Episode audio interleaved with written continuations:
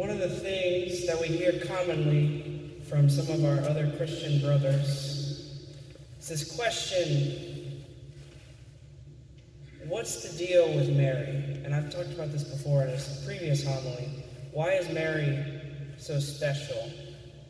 Specifically, they might ask even more often, why do we say that Mary is the Mother of God? What is that all about? That's crazy. Because if you think about it, we already know that God doesn't have a mother. God in himself is not born of anyone. And even more than that, what do we profess in the creed? You know, we profess about the Trinity, God the Father, God the Son, God the Spirit, and that God the Son in the creed we say was born of the Father before all ages. He was born eternally. He's already been begotten, as our creed says. So, if that's the case, how can we say that Mary is the mother of God? That's what they question us. She's just the mother of Jesus, of the man, the human nature. So the question is, is she the mother of Jesus, or is she the mother of God? And the answer is yes. Throughout the entire history of the church, you know, we have a long history of people who come up with these ideas that eventually get brought to councils and eventually were declared as heretical. And one of those was, I forget the name of it offhand, but it was a heresy that basically said that Jesus, and this is going to sound weird, but I, you don't have to understand it because it is weird, um, is that Jesus was actually two people. Human person and a divine person. And that, that is why we can say, they claim that Mary is not the mother of God. Because she didn't give birth to God, she gave birth to Jesus. And the church reflected on it and said in the Council of Ephesus in the four hundreds, I believe, no, that is not true. Mary is the mother of God because God so loved the world, so loved us, that he wasn't content just to, like, somehow be alongside Jesus and save us. No, he desired to become one of us. That is why this feast, the solemnity of Mary, the Mother of God, is tied to the Christmas event, the Nativity. Because it shows that God loved us so much that he said, I am going to become like you. Saint Paul tells us in Galatians, he was born of a woman, born under the law, the Jewish law. He was born as a human being, a man. He didn't just kind of sit alongside another man. He was the Word, the Son of God, became man. How beautiful is that? How incredible is the love of God that he would humble himself in that way. To even undergo the very minutest details of the law, to be circumcised like any other Jewish boy.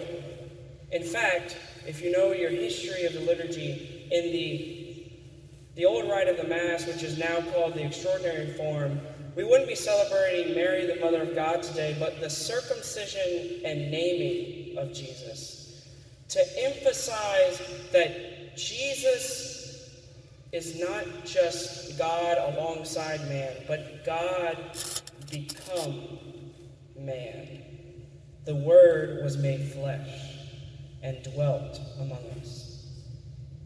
So that's the reality of today's great solemnity and why we come on a holy day of obligation to celebrate it. Because the Lord was so humble, excuse me, that he became one of us.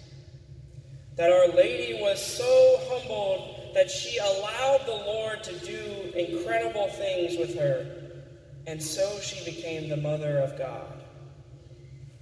What we celebrate today is the great humility of Our Lady and of our Lord. The humility that shows us the path that we are to take, especially as we begin a new year.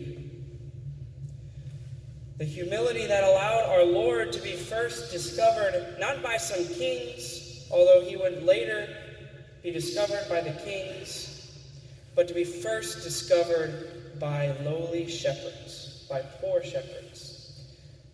Our Lord models for us the openness that we are supposed to have for the poor, for the needy, for those who are downcast. An openness that doesn't look down on people and say, I can help you because I'm so much better off than you, but one that recognizes that the Lord identifies with the poor, that the Lord came down and became poor for us. He models for us, Our Lady models for us, how we are supposed to live lives of humility. I am the handmaid of the Lord, she says. She sees that life is a gift from God. Our lives are God's gift. Everything that we are able to experience, everything that we do, everything that we are, is a gift. And we should live in the gratitude of that gift. Especially in this time, it's a great time to reflect upon the year and say, Lord, you have given me so many good things. I want to give it all back to you.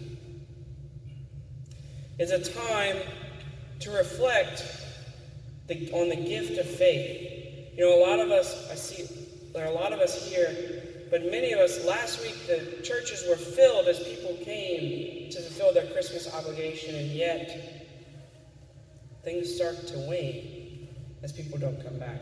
And we can sit back and try to judge those who don't come back between Christmas and Easter.